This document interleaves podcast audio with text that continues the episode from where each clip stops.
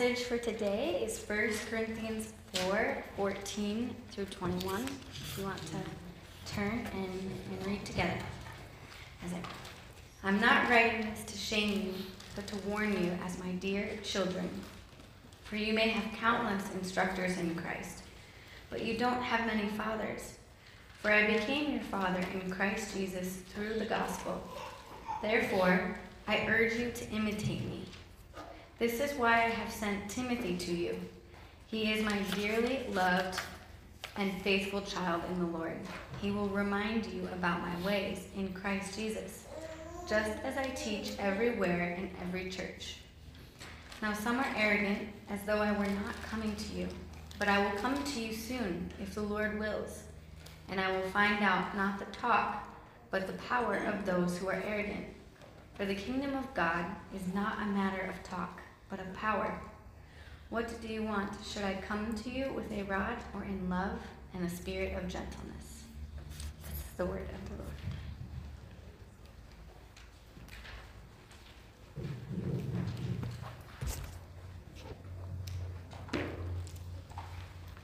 We turn now to a time of the preaching of God's Word. Tony Merida, in his book Love Your Church, tells this story.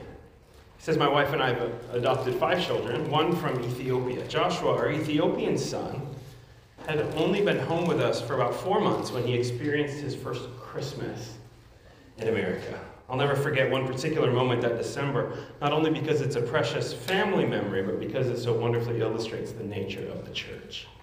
After being amazed by the snow in northern Virginia, we entered the home of Joshua's new grandparents. The house was filled with family members and it's a lively family. Joshua, who was only five years old at the time, was holding my hand as he carefully observed all these cousins, aunts, uncles, and grandparents. With the Christmas music playing, lights shining, and presents laid out under the tree, presents for him too, he looked up and asked, Papa, are all of these people our family? Yes, son, I said. All of these people are our family.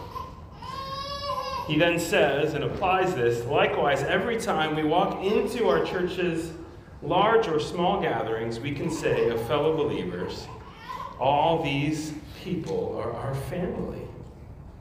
Some of you may be tempted to say in your extended family gatherings, unfortunately, all of these people are our family. That too can illustrate the church. Every church has people who are difficult to love.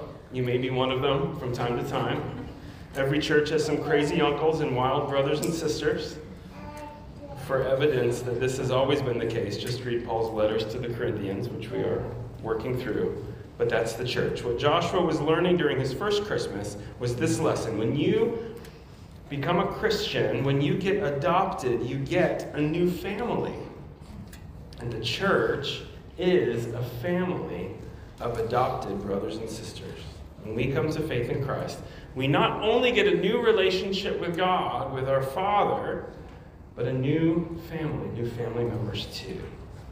In the letter of 1 Corinthians, the Apostle Paul is writing to a young church that he had planted. And in the last few months, as we've studied these early chapters of 1 Corinthians, we've seen that he's had some hard things to say to them. Some warnings, some corrections that were needed for a worldly church. But as we see in our passage today, Paul explains the reason he's willing to have these hard conversations. It's because he loves them. And his love for the Corinthians is the love of a father, a spiritual father, with his dearly loved children. What we'll be seeing from our passage today is that the church is a spiritual family one that takes responsibility for each other's growth in Christ. Turn with me in your Bibles to 1 Corinthians. We continue in our series in 1 Corinthians, and we are finishing chapter 4 today. We'll be looking at the final verses of chapter 4, verses 14 to 21. So, our main point,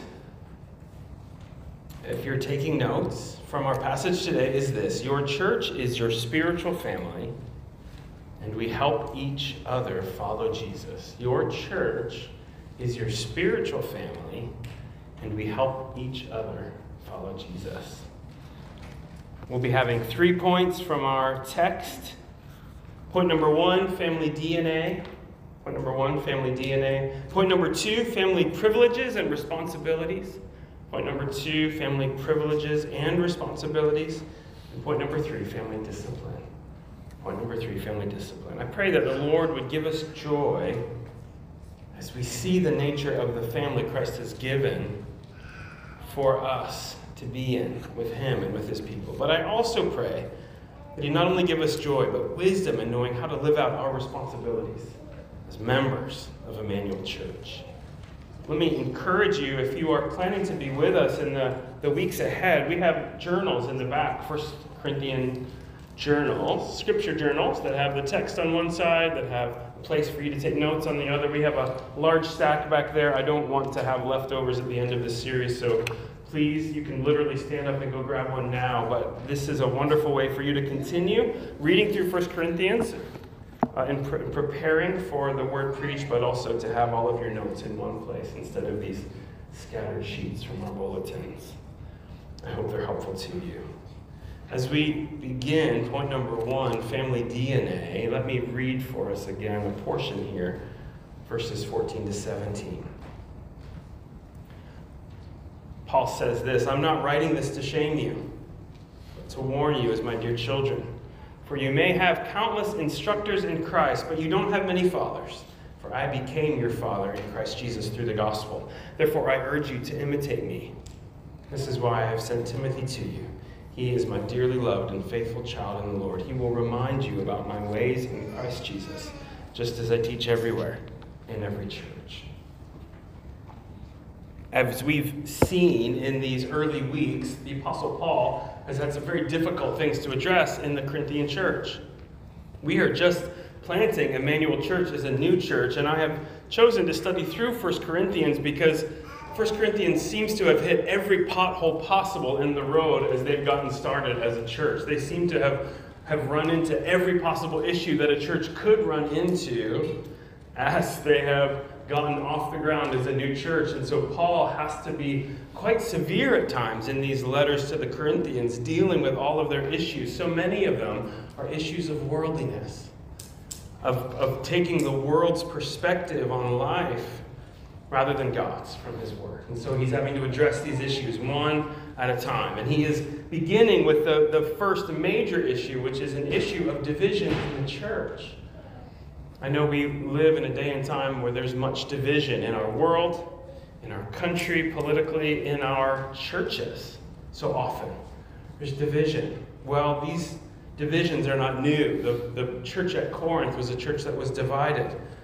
And they were divided over rivalry, being competitive in the way that they used their gifts. And they were divided in lining up after different leaders associating themselves with only one leader that they thought was the best in a way that was much more like the city of Corinth and much less like the heavenly kingdom that churches are supposed to be emulating.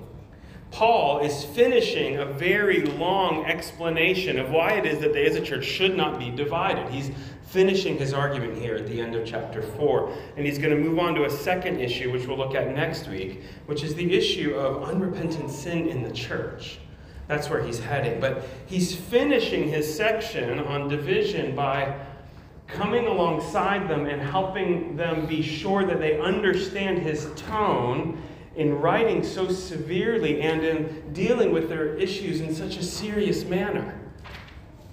I don't know if you've ever had an issue in um, sending a text message or if you remember such things, writing letters, where you write something and somebody misses out on your tone or you make a joke and they don't get it. They think you're just being mean. Or the, the, the, written word doesn't quite communicate what you meant for it to communicate. Something got lost in translation. Well, Paul is making sure that the things that he's been writing here are landing the way that he wants them to land. He wants to be sure that he's not being misheard or misunderstood in terms of why he's doing this. Look there at verse 14.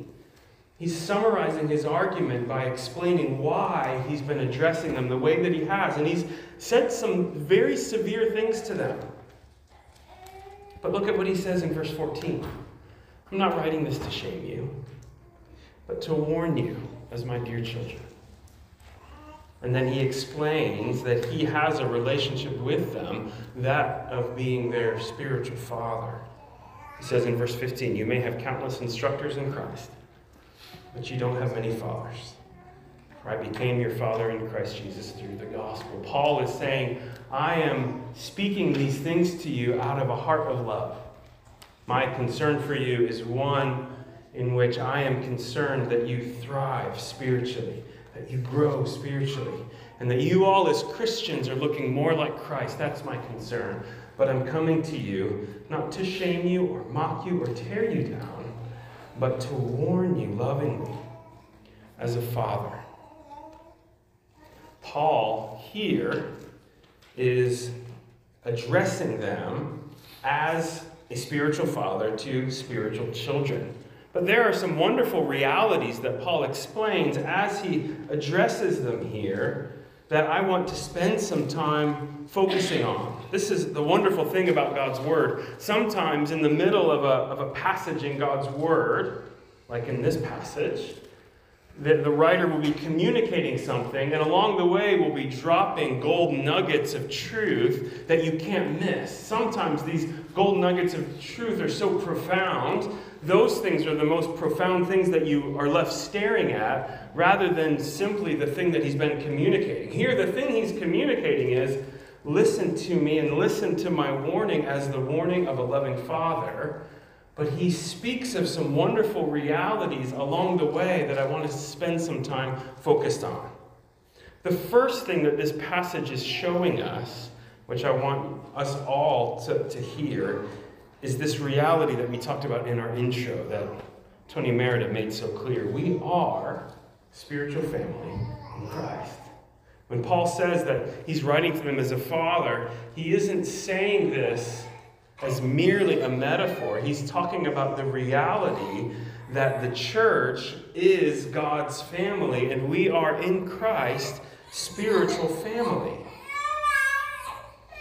All of us have come from a family in some way. All of us who were born in this world have parents, whether we know them or not.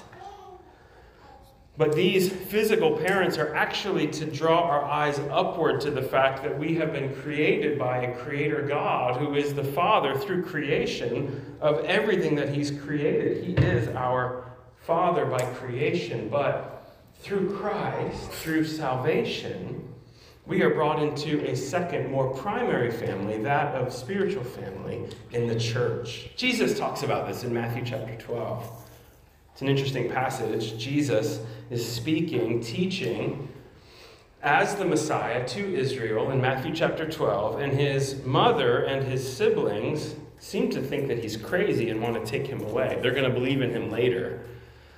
But someone comes to Jesus, Psalm, uh, Matthew 12, verse 47, and says, Your mother and brothers are standing outside. They want to speak to you. And Jesus replied to them, Who is my mother?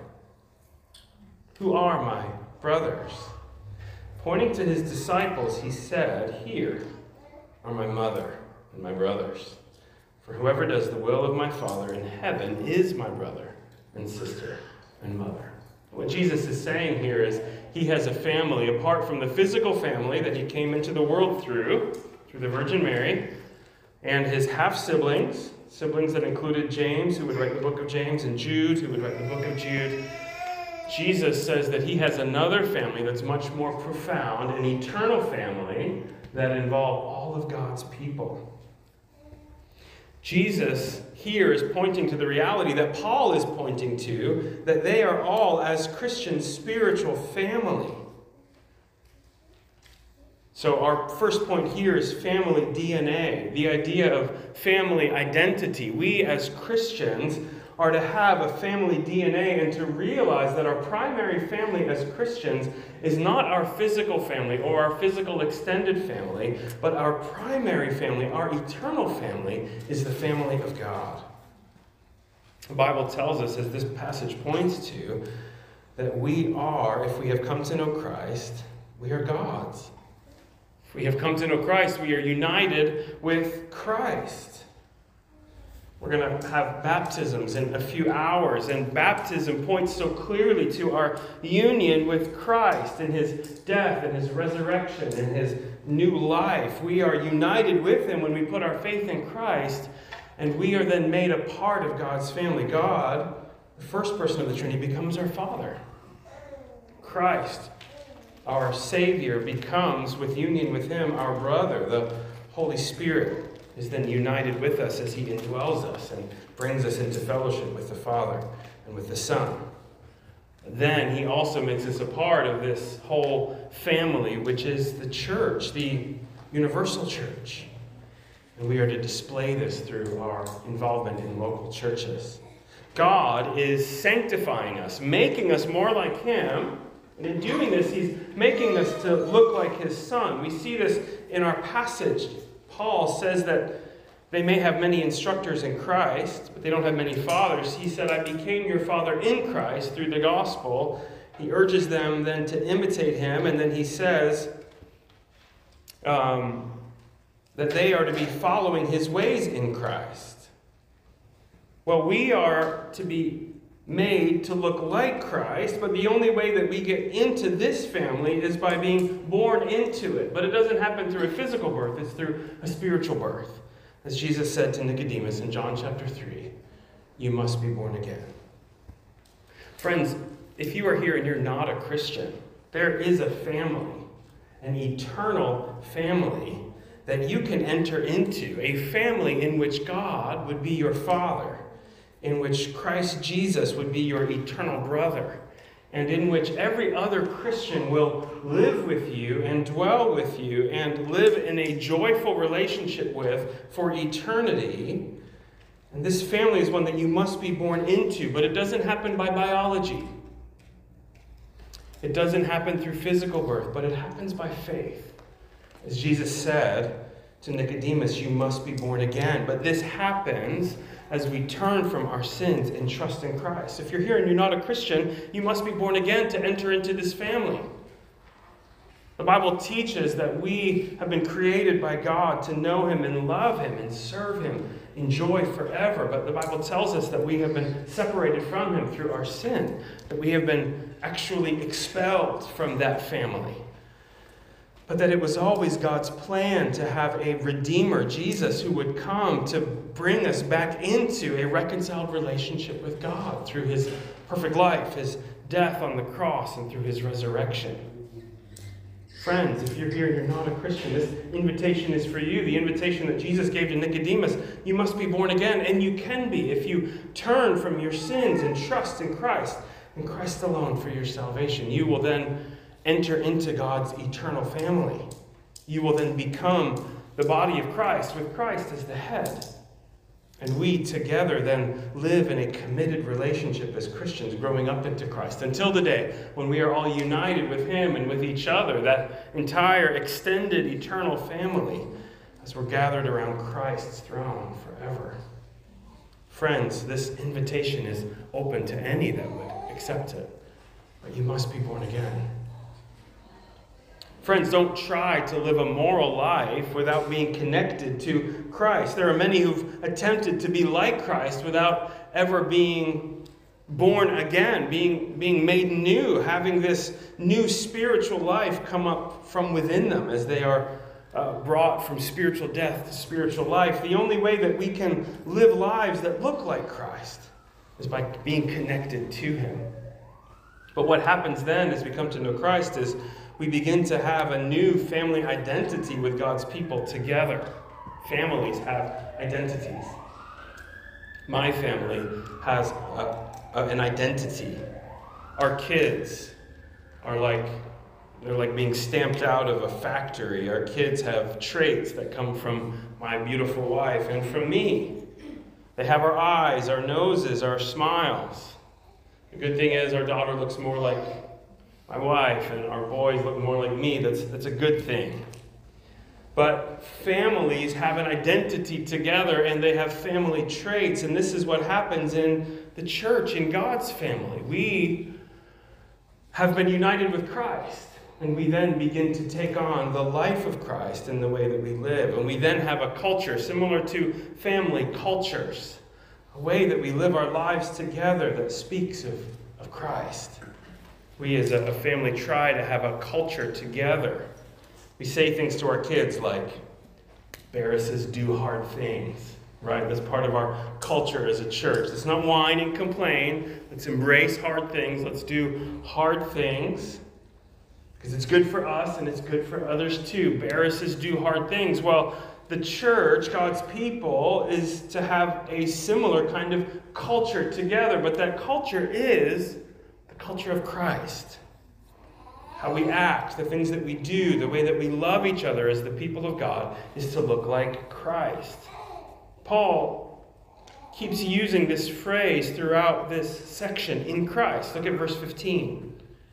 You may have had many instructors in Christ but you don't have many fathers. I became your father in Christ. He then is going to send them Timothy. He says, Timothy is his dearly loved and faithful child in the Lord. He will remind you about my ways in Christ Jesus. You see, the culture that the church is to have, the, the culture that the family of God is to have, is culture that is in Christ. Culture that follows after the footsteps of Christ an identity that is connected to who he is and to the life that he lived. Jesus is how it is that we are saved, but then the Jesus life is the life that we then live out. We follow in his footsteps. And amazingly, this family is a family made up of people from every tongue, tribe, and nation. It isn't monoethnic, it's multicultural. Praise God that God has done this. He has miraculously made a family that demonstrates his crosswork in which he tears down walls of division. If you have time this afternoon, read Ephesians 2 about the things that Christ has accomplished on the cross. He's brought together people from different tongues, tribes, and nations to be united in the church. And we should display this by the way that we live our lives as a family together when we were overseas in Dubai, the church where I was on staff as a pastor had members from over 40 nations in one church. And we loved spending time together. And often, when we would be out for meals in restaurants or together at a food court after church, people would be scratching their heads trying to figure out what is this group that's made up of people from so many different nationalities that all seemed to be together and to actually know each other and to love each other and to be relating to each other in ways that are loving. They would often people would ask questions, who are you guys? What what is this group? We loved being able to share, well, we're Christians, we're members of the same church. This is what happens in the church the church is a is a, a family made up of people from different backgrounds, different places in life, uh, different likes and dislikes. We're not a club where we all look one note or all love the same hobbies. We are God's people, an extended family with all kinds of people, and the things that connect us are the love that we found in Christ. Because God has loved us in Christ, we then love each other. And it is a good thing for our relationships to be surprising to the watching world, knowing that what connects us primarily is Christ, our love for Him, His love for us, and our concern for one another. That leads us into our, our second point. That was family DNA, who we are in Christ. Now, family privileges and responsibilities. Family privileges and responsibilities. As we look at the things that Paul talks about here in this passage, we realize that Paul is holding out for them by his example that Christians in the church, in the family of God, have both family privileges but also responsibilities. So, point number one was family DNA, that is who we are. We are Christ's people. Now, we think about what it is that we do. Well, just like being a part of any family, being a part of a family brings with it both privileges and responsibilities. Privileges and responsibilities. Now, being a member of family of God, of the church, should come with it privileges. One of the privileges of being a member of a church is having spiritual parents in the church. There's a very real sense in which my job as a pastor is to be like a spiritual father to this church. I am to be making sure that you as a church are provided for spiritually. One of the main ways that I do that is by preaching God's word to you all. That is my way spiritually of putting food on the table as a father. And I'm also to be concerned to model for you not perfectly, but hopefully faithfully, something of what the Christian life should look like. That's why the qualifications for elders, almost all of them, have to do with character. Whether or not we are, as leaders, living out the things that we believe and the things that we teach. Paul's going to speak later about coming and having to deal with leaders who are all talk, but have not experienced the power of the gospel. They're not preaching that gospel with power, and that power is not at work in their lives in terms of, of being changed. One of the privileges of entering into a church is having a spiritual father and a pastor and in elders. Friends, this is something that I want to hold out for you all. My desire for this church is for me to be the best spiritual father that I can be for you all as a church. I'm not going to do this perfectly. I have a long list of weaknesses, even with my short list of strengths, just as any leader does. But I'm going to seek to love you all faithfully. I aspire to feed you all God's word and to point you all, as Paul does, toward Christ, not to myself. Friends, I want you all to know that it has been a delight for me to be your pastor and to see this church planted. It has been a joy for me to be able to lead in Immanuel Church being planted.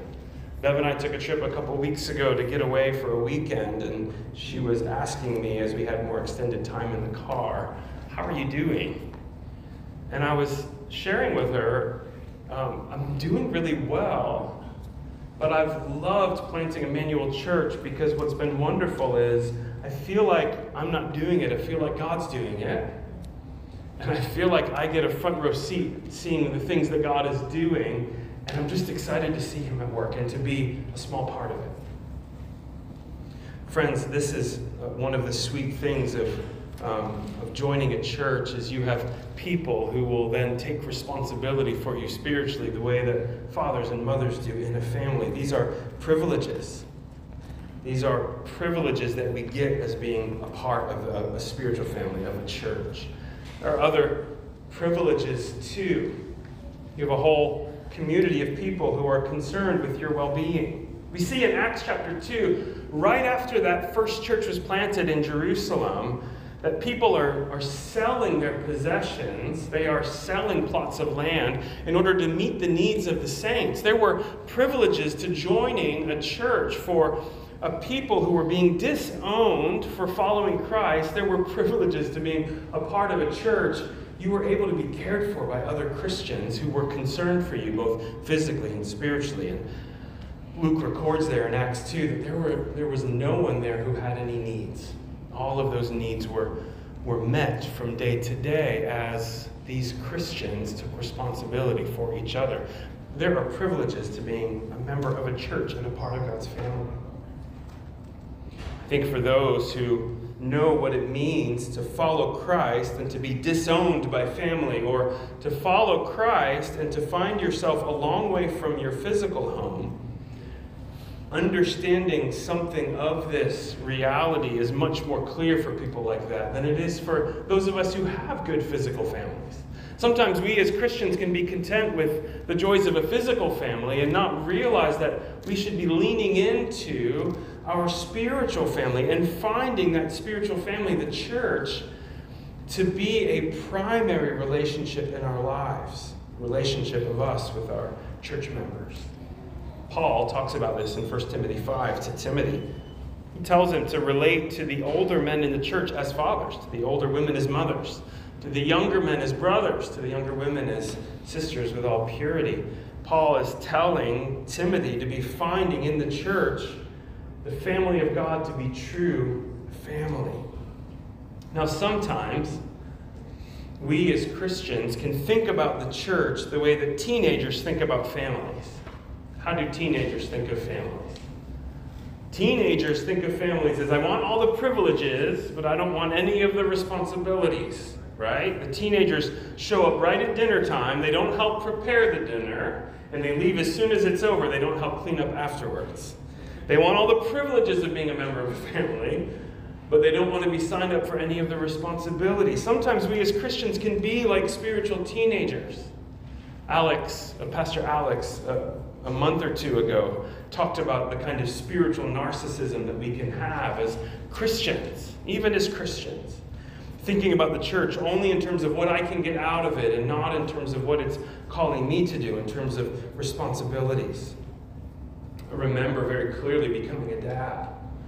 I remember very clearly that first day meeting my daughter, my daughter who made me a dad for the first time. I remember holding her, and I remember feeling, on the one hand, like my heart had doubled in size. Because there was all this love now for this person I'd never met before, but I'm staring at her, and she's half me, and she's half my wife, and she's beautiful, but she's also precious and tiny, and you then feel all of the responsibilities that are now going to come with being a dad of needing to raise her and care for her and protect her and provide for her. This is something of what Paul feels for these Christians in the church. The love of a father for these Christians that he had given birth to through the gospel. Paul here is modeling for us something of what this spiritual responsibility looks like for us as spiritual family to take responsibility for each other and for each other's spiritual well being. This happens this kind of responsibility of being a spiritual father happens in two different ways from this text. The first is through evangelism. Look at verse 15. Paul says, You may have had countless instructors in Christ, but you don't have many fathers. For I became your father in Christ Jesus through the gospel. You see, through the gospel, through the preaching of the gospel, through evangelism, we become spiritual parents, spiritual fathers and mothers. We, whether we are physical parents, can become spiritual parents. Young people can become spiritual parents by preaching the gospel. Single people can be spiritual fathers and mothers by preaching the gospel to those who've not yet heard it. Saints, old and young, can be spiritual parents by preaching the gospel and seeing those that hear us come to know Christ. And there should be engendering in the hearts of those of us who do evangelize, for those that come to know Christ, have such a heart for these new believers' spiritual well being. It should be like a father with children, knowing now that these young believers need to grow. These young believers need to be cared for and nourished. They need to be nurtured and trained. They need to be safe. They need to have a, a nursery. They need to have a home. Brothers and sisters, that's what a church is. It is to be a, a place of safety, but also a place of nurturing and growth for Christians, young and old, a place where where Christians can be safe but also can grow with people who are committed to that growth. And friends, this can happen through our evangelism. Friends, this should be an encouragement to our evangelism. We should desire to be such spiritual parents. We should be developing a heart for the non Christians in our lives, the heart of a father or of a mother, desiring to see non Christians come to know Christ. And then once they do, to see them grow in their faith. Not only do we see Paul here as a, a, father to the Corinthians through the preaching of the gospel. We also see fa- Paul here as a father, secondly, through discipleship. Look at verse 16 and 17. He says, I urge you to imitate me. This is why I've sent Timothy to you.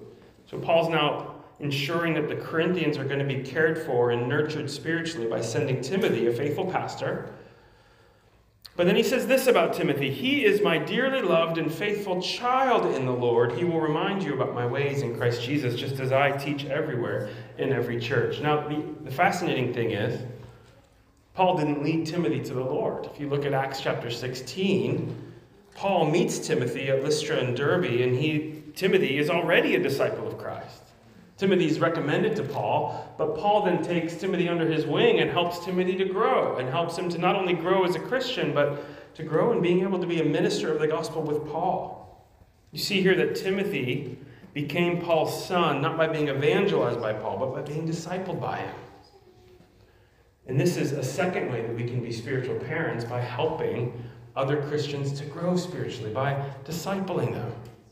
Well, sometimes discipling can sound scary or big or complicated. I love Mark Dever's simple definition.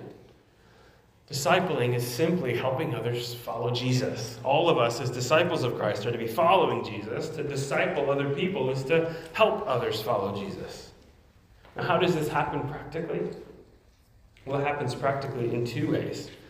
One is by teaching. Look at verse 17. Just as I teach everywhere. We are discipled through teaching. We see this in the Great Commission, Matthew 28 19 and 20. He says to make disciples of all nations, teaching them to obey everything that I've commanded you. Discipleship happens through disciples being taught because a disciple is a student. But it happens, secondly, not only through teaching, but through a lifestyle of showing. There are many things that we learn not simply by being taught them, but by being shown them. Think about a child. How much do our children learn from us by the things we say? And how much of the things that they learn do they learn by watching us and imitating us, for better or for worse? Sometimes we see our children do things that we would think we would never do, and then we realize, oh, we see ourselves in that. They are watching and they are imitating. Paul is telling them here to imitate him. But Paul says, imitate me. But really, what he's saying is imitate me because I'm simply imitating Christ, as he says somewhere else. Imitate me as I imitate Christ. And he says there, Timothy is going to show them my ways in Christ. Not only the things that Paul believed and taught, but also the life that is to be lived in line with that teaching and that truth. This happens practically through life on life discipleship, through us being in each other's lives, to us as Paul tells the Thessalonians that he shared with them not only the gospel of God, but his very life. We are to be showing people what the life of Christ looks like by the way that we live and bringing people into our lives. Though they're messy, hopefully they're faithful. Though we're not perfect, hopefully there's something faithful that people can learn from. Jesus did this in Mark chapter 3. It says that Jesus chose the 12 that they might be with him. The disciples learned much through Jesus' teaching, but they learned just as much through watching and imitating him. In this way, discipling is often more like apprenticeship than a lecture in a classroom. It's learning from a skilled master or, or a faithful practitioner, learning from the example that you follow. Jesus' disciples in Acts chapter 4 are boldly proclaiming Christ, and they stand up to the, the religious leaders of the day. And in Acts 4:13, it says there that when they, the religious leaders, observed the boldness of Peter and John and realized that they were uneducated and untrained men, they were amazed and they recognized that they had Jesus. Jesus' followers looked like Jesus because they learned from his example what it meant to teach and to live lives that were faithful to Christ. So, friends, I wonder who have been the spiritual fathers or mothers in your life? Can you look back and point to them? Can you think of those names? If you've never thanked them for the, the work that they've done in your life, let me encourage you to do that. Send an email, a text, or, or make a phone call. It would be a huge encouragement, I know, to the faithful Christians in your life to know the kind of impact that they've had. Sometimes we can faithfully do ministry and, and not never know if we're having a good effect or not. Let me encourage you to encourage your spiritual fathers and mothers. My, I've had multiple spiritual fathers in the faith. One of the first was in college, my college professor, Colin Smith. Colin was my theology and Hebrew professor. But through getting to know him and eventually becoming his teacher's assistant, I got to know him personally. And he not only taught me in the classroom, he then took me into his life, brought me into his home. into his office. And then eventually I ended up serving with him as a fellow pastor of the same church as we planted a church. And I became like a Timothy to his Paul, learning from him not only truth about God, but what it looked like to be a pastor. I had a similar experience in Washington, D.C. with, with Mark Dever. We, we are able to look back and see the people that have had a profound effect on our lives, not only by teaching us true things about God, but by living faithful lives before us that we could imitate and learn something from.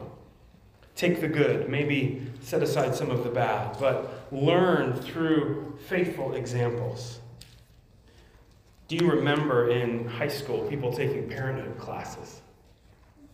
It was one of those classes that always baffled me.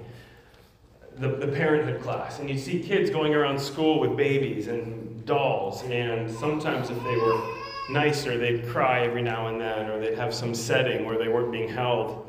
They would start crying, and you had to take care of this baby every moment of the day for a long period of time. So it's a good example of young people learning to grow and taking responsibility. I love seeing my kids grow and being able to take responsibility for each other. My older kids today were teaching my younger child a little bit about the coins that we have here in America. This is a quarter, this is a dime, this is a nickel. They're able to teach some things that they've learned to their younger sibling. Friends, if you're a Christian, you should be growing and wanting to take more responsibility for others' spiritual well being. This job shouldn't simply be for the Pauls of the world, the apostles out there, or even the pastors. No, this should be something that all of us as Christians should be growing and learning to take responsibility for one another spiritually. The Bible assumes that this, being in a spiritual family and taking responsibility for each other spiritually, is the normal Christian life. This is not an optional add on. This is to be our lifestyle as Christians, growing and taking responsibility for one another spiritually. It should be a lifestyle, a culture of us taking the initiative for each other's spiritual good. Friends, how, how are we doing with this? We live in Orange County, the place where megachurches were started, and where lots of people think of the Christian life as something that they do on Sunday for an hour or an hour and a quarter, and they check that box and they move on, and they don't realize that there's a calling on us as Christians and as Christ followers to be taking responsibility for other believers to grow spiritually, not simply showing up once a week and being filled up and moving on growing and not only taking the privileges of being a part of God's family, but also taking on the responsibility of helping others grow spiritually. So, friends, how are we doing? Are we growing in this? Perhaps you don't know where to start. Let me encourage you to come talk to me. I would love to help you think practically what this might look like in your life, or what are some good first steps to take. Help you get some training wheels on your life as a discipler, somebody who takes initiative for the good of others. I'd be happy to arrange marriages spiritually in terms of discipleship and connect people to, to spiritually beneficial relationships. It might be a little awkward at first. That's okay. We can do hard things as a church for the sake of growing ourselves and helping others grow too. Friends, let me encourage you as well as we think about this beautiful image of becoming someone's father or mother in Christ through the gospel, to be doing evangelism together. I want us as a church to always be on our toes when it comes to evangelism, to always be thinking, how can we be not only caring for the Christians that are here, but having an eye to preach the gospel to those that are outside. I encourage you to maybe even link arms in pursuing discipleship, I'm sorry, evangelism relationships with maybe a mom or maybe a friend or maybe a coworker or a neighbor and linking arms as members of this church in working together in our evangelism. If you're interested in finding some practical ways of doing this, talk with Josh and Ashley. They have some opportunities coming up with apartment life where they're going to be able to to try to evangelize their neighbors there in the streams here in Fullerton. I would love for us as a church to be linking arms with the deans and finding practical ways of evangelizing together as a church so that we would be able to see ourselves as spiritual mothers and fathers of specific people in the church in the days ahead. Let's pray for this. And let's, lastly, as an application, let's walk together with one another through the hard things that are going on in our lives. You know, one of the privileges of being a member of a church is that you don't have to go it alone, friends. One of the privileges of being a member of a church and being connected with Christ and with God's family is that we get to lean on other people as they bear our burdens and help us through hard things. But if we as a church don't know the hard things that you're going through, we can't help you with them. We can't bear those burdens with you, and you're going to be bearing them alone. Those burdens that you bear alone may be crushing you and keeping you from persevering and actually having some bandwidth and maybe some extra energy to be a blessing to other people too. Let me encourage you, friends. Bring others into the hard things you're going through and allow us as a church to be the family that we are called to be, meeting each other's needs. Lastly, and much more quickly, we see point number three here family discipline. This is the last part of chapter four. Point number one was family DNA. Point number two was family privileges and responsibilities. Point number three, family discipline. Paul ends here on a, a much stronger note. Look at verse 18. He not only said up there at the beginning that he had written these things to warn them, he now then says, though he is their father, that he is going to come and may have to deal more strongly with those who are arrogant. Look at verse 18. Now, some are arrogant as though I were not coming to you. But I will come to you soon if the Lord wills, and I will find out not the talk, but the power of those who are arrogant.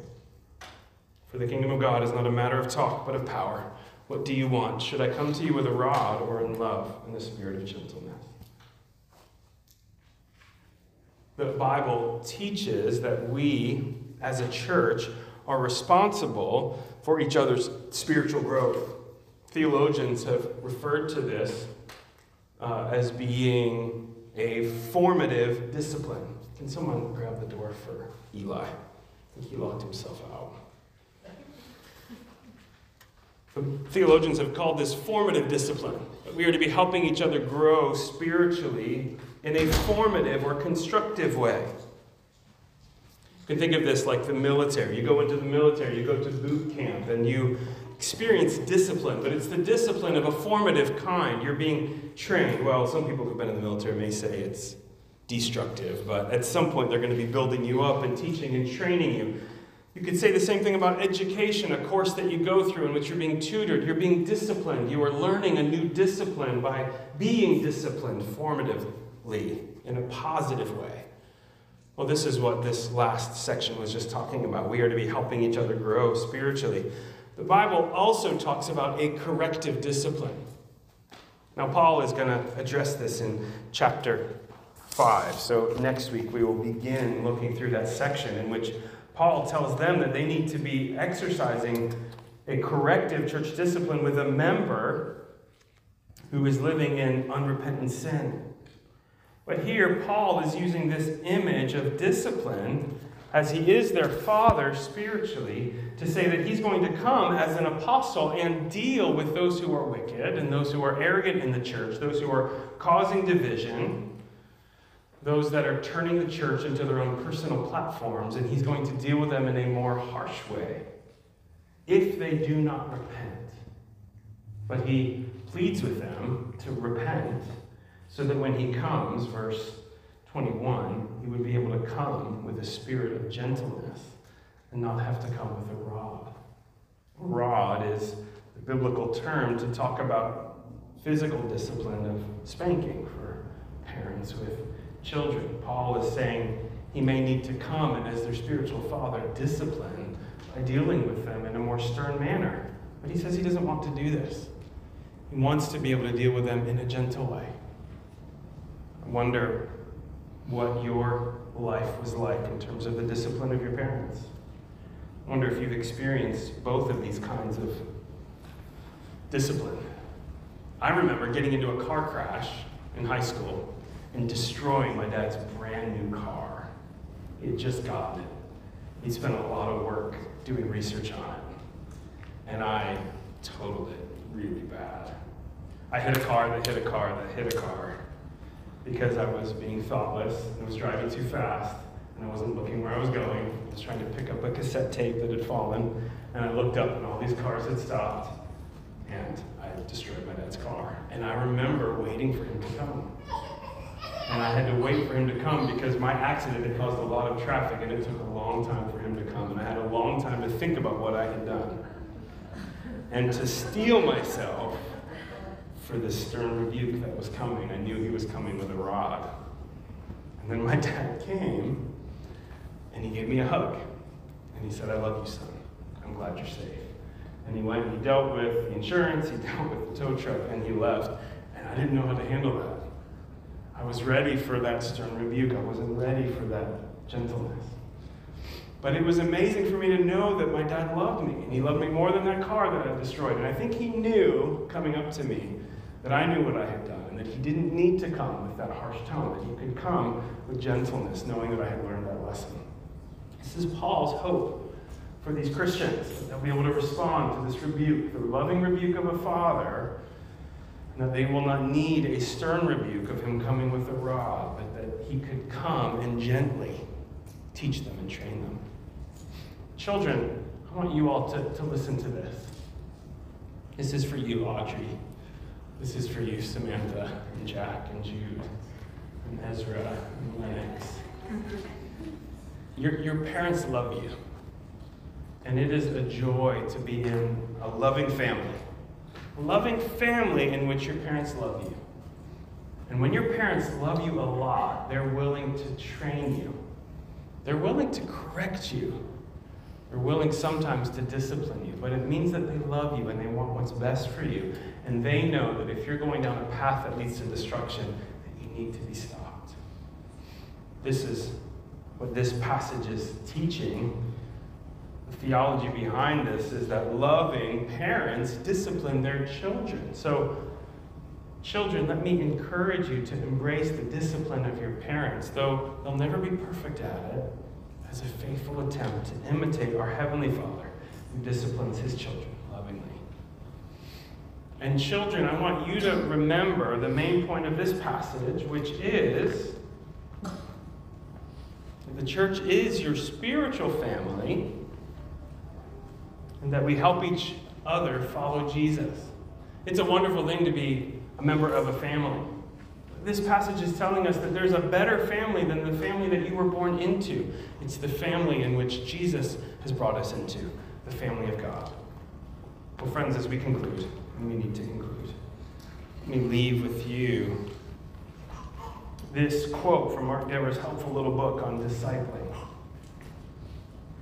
As you think about our calling to be caring for each other spiritually and helping each other to grow spiritually, Mark says this For me, discipling is the only way that I can evangelize non Christians and equip Christians in that one place where I can never travel the future beyond my life. Discipling others now is how I try to leave time bombs of grace into the future.